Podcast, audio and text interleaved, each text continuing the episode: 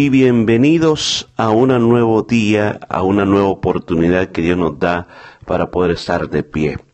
Recuerde, esta es su sección comenzando el día con los salmos. Gloria a Dios por eso. Y este día nos toca el Salmo 25. El Salmo 25 es un salmo de David, donde es una oración donde David está implorando dirección, perdón y protección. Yo creo que son tres cosas bien importantes en la vida de cada uno de nosotros. El orar y el pedirle a Dios que Dios nos dirija en lo que estamos haciendo, que Dios nos perdone y que Dios nos proteja. Y comienza diciendo a ti, oh Jehová, levantaré mi alma. Dios mío, en ti confío. No sea yo avergonzado, no se alegren de mí mis enemigos. Ciertamente ninguno de cuantos esperan en ti serán confundidos, serán avergonzados los que se rebelan sin causa. David nos está diciendo a través de este salmo cómo todo su ser se vuelca totalmente hacia Dios en confianza.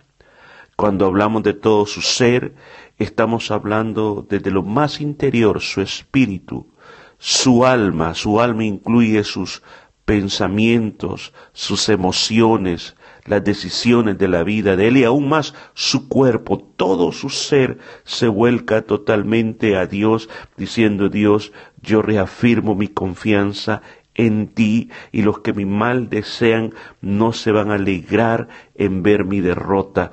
Y yo sé con todo mi corazón, dice David, que los que están esperando que tú los salves nunca van a ser confundidos, nunca van a pasar vergüenza, pero sí van a ser avergonzados los que se rebelan contra ti, Señor. David le dice, Señor, muéstrame tus caminos, Señor Jehová, enséñame tus sendas, encamíname en tu verdad, enséñame porque tú eres el Dios de mi salvación, en ti he esperado todo el día. Esta porción yo creo que debe ser una oración que tendríamos que hacer todos los días. Todos los días decirle, Señor, yo necesito que tú me muestres tu camino. Yo necesito que tú me muestres la senda por donde tengo que andar. Señor, hay tantos caminos que se miran delante de mí. Pero tú esos caminos, ¿cuál es el camino que yo voy a tomar? O dicho otras palabras, tantas decisiones delante de mí. Pero ¿cuál es la decisión que yo voy a tomar en mi vida? Es la oración de David, la oración tuya tiene que ser, Señor, muéstrame cuál es el camino. Muéstrame cuál es la senda, aún las cosas más pequeñas.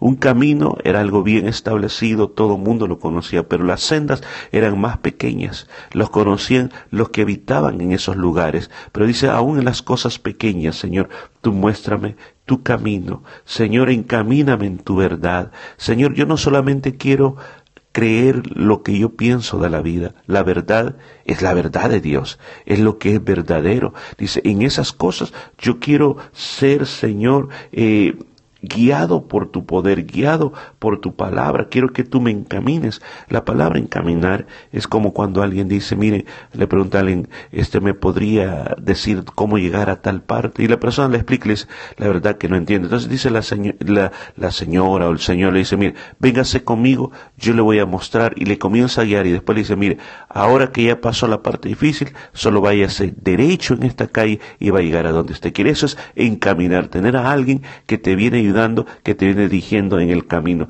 Y eso es lo que David le estaba pidiendo al Señor. Yo necesito, Señor, que tú me guíes en mi vida. David sigue diciendo, Señor, acuérdate que tú tienes muchas piedades para mi vida, tienes misericordias que no solo son para ahora, sino que van a ser para siempre. Señor, yo te presento los pecados desde mi juventud, conoces todo lo que yo he cometido, tú conoces mis rebeliones, Señor, y yo sé, Señor, que tú no te acuerdas de ellas, Señor. Y eso es algo que yo creo que siempre tenemos que recordar. No tenemos que ir recordando todo lo malo que hemos hecho. Dios nos ha perdonado todos los pecados. Él no lo está recordando, no nos está achacando con los pecados que hemos hecho. Él te ha perdonado tanto que vale la pena no volver a esos pecados. Versículo 8 dice que bueno y recto es Jehová.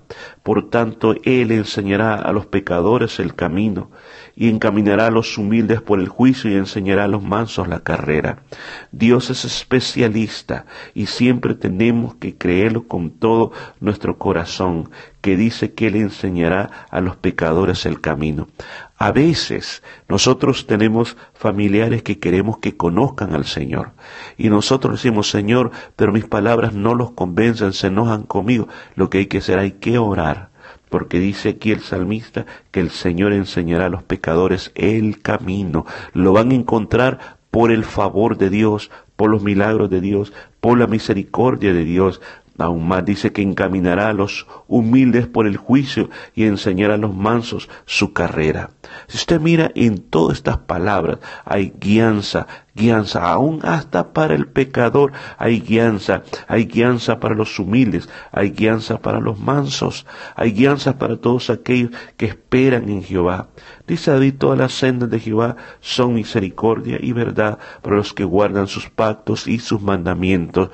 Cuando uno va en los caminos del Señor, créame, no nos vamos a equivocar. Porque lo dice aquí la palabra de Dios. Todas las sendas de Jehová son misericordia y verdad. En los caminos de Dios vas a encontrar mucha misericordia y también la verdad. Lo, y la única verdad son los principios de Dios, los principios que tenemos en la palabra de Dios. Por amor de tu nombre, Jehová, vas a perdonar también mi pecado que es grande. Una vez más tenemos que recordar que Dios nos perdona, no por lo que nosotros hagamos. Nosotros podríamos inclusive caminar descalzo kilómetros con una piedra sobre la cabeza para implorar el favor de Dios, pero no es nuestro sacrificio el que hará que el Señor perdone nuestros pecados, sino que es su fiel amor el que perdona todos los pecados, todos los pecados. Él dice, ¿quién es el hombre que teme a Jehová? Él le enseñará el camino que ha de escoger, gozará de bienestar y, y su descendencia heredará la tierra. Cuando habla de temer a Jehová, está hablando el aspecto de respetar al Señor, el aspecto de poder decir, Señor, no es que yo te tenga un gran pavor y miedo porque tú me vas a destruir el infierno, no está hablando de eso, sino porque tú le tomas en cuenta porque significa tanto para tu vida, es lo más grande, entonces dice, Él nos va a enseñar el camino que ha de escoger. Dice, gozará él de bienestar y de descendencia heredará la tierra. Hay bienestar cuando nosotros caminamos en el temor de Dios. La comunión íntima de Jehová es con los que le temen y a ellos hará conocer su pacto. Cuando nosotros oramos, no solamente es para pedirle a Dios, sino que nuestras oraciones tienen el propósito de conocer más al Señor cuando oramos disfrutamos de su presencia. Cuando oramos es cuando estamos más cerquita de Él. Y eso, dice, es la comunión íntima. Y la comunión íntima se desarrolla con solo aquellos que quieren estar en la presencia de Jehová. Y dice, ellos dará a conocer su pacto. ¿Cuál es el pacto? El pacto, mire, un pacto se establece entre dos partes.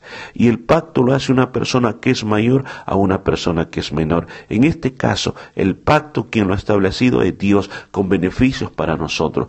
Muchas veces nosotros no conocemos todo lo que tenemos derecho bajo el pacto divino. ¿Por qué? Porque no nos acercamos a Él. Si te acerca, dice que Él te hará conocer todo el pacto que Él tiene hacia ti. Mis ojos están siempre hacia Jehová, pues Él sacará mis pies de la red. Qué importante es no apartar la mirada del Señor.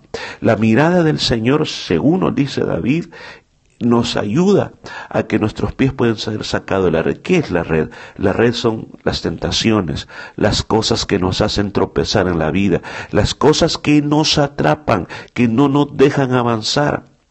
¿Cómo podemos salir adelante? No quite sus ojos de Dios. El apóstol Pablo también dijo que él ponía su mirada en el blanco, o sea, cuando dicen el blanco, en el target, ponía su mirada ahí en ese punto importante que es Cristo, no miraba atrás, sino que proseguía hacia adelante y hacia Él. Le dice, Señor, mírame, ten misericordia de mí, porque estoy solo, afligido, las angustias de mi corazón se han aumentado, sácame de mis congojas, mira la aflicción, el trabajo, perdona todos mis pecados. Qué momento importante en la oración de David. Un momento en el cual él está abriendo su corazón a Dios, le está expresando cómo se siente, le está contando las angustias del corazón, cómo día a día se van aumentando, le está diciendo que tiene congojas, le está diciendo que tiene aflicción, que tiene un trabajo muy grande o una carga muy grande sobre su vida. Y lo más importante le dice, Señor, perdona todos mis pecados. Muchas veces los problemas que tenemos en la vida es a consecuencia del pecado, porque somos desobedientes. Pero la medicina ya la tenemos. Jesucristo murió en la cruz y con su sangre nos dejó la medicina para ser sanados de todo pecado. ¿Qué es lo que hay que hacer? Pidamos perdón. Pidamos perdón cada vez que pequemos. Pidamos perdón y apartémonos de lo malo y Dios nos va a restaurar de una manera hermosa. Le dices, mira, Señor, mis enemigos, cómo se han multiplicado, con odio violento me aborrecen, guarda mi alma y líbrame, no sea yo avergonzado, porque en ti confié, integridad y rectitud me guarden, porque en ti he esperado, redímeme Dios de Israel de todas mis angustias. Mira lo que la palabra de Dios termina diciendo, Señor, guárdame, líbrame, hay muchos enemigos alrededor de mí. Señor, yo quiero seguir tus caminos, quiero caminar a tu lado, Señor. Quiero, Señor, que al final tú levantes mi vida y yo pueda salir de todas mis angustias. Termino diciendo esto. Dijimos que esta es una oración para implorar dirección, perdón y protección. Este salmo contiene estos tres elementos y hoy necesitamos aplicarlo en nuestra vida. ¿Qué le parece si oramos, Padre? Gracias por estos salmos tan hermosos. Tomamos esta oración de David y Señor te pedimos que nos ayudes en nuestra vida personal para estar protegidos del mal. Pedimos que nos ayudes en nuestra vida personal para tener esa dirección divina. Pedimos que nos ayudes en nuestra vida personal, Señor, para que siempre vivamos bajo la dirección, bajo la perdón, bajo el perdón y la protección tuya. Gracias, Padre mío. Te adoramos y te alabamos en el nombre de Jesucristo. Amén y amén. Dios te bendiga y estaremos contigo el día de mañana con otro salmo que te va a bendecir. Amén.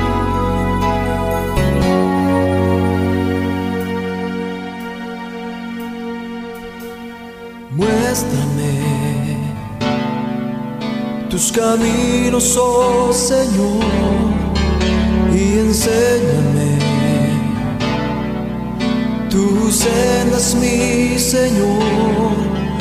Encamíname en tu verdad y enséñame, porque tú eres el Dios de mi salvación.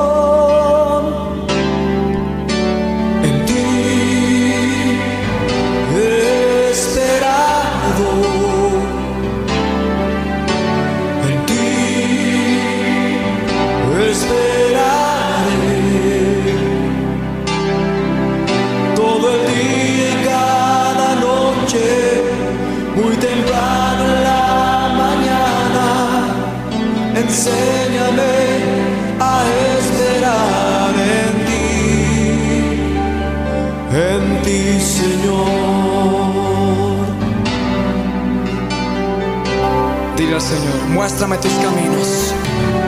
Muéstrame tus caminos, oh Señor, y enséñame tus sendas, mi Señor. Encamíname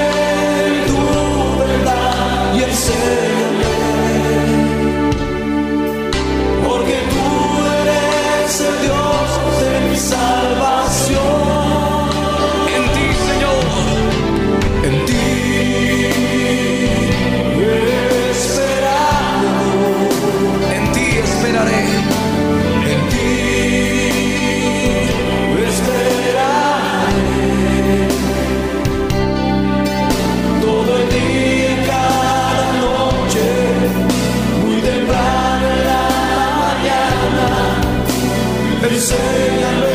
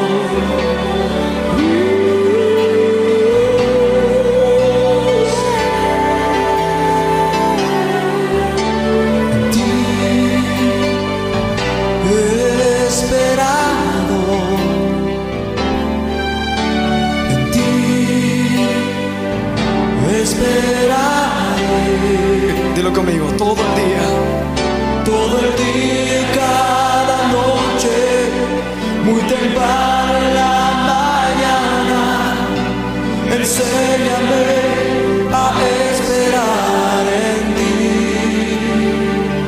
en ti, Señor.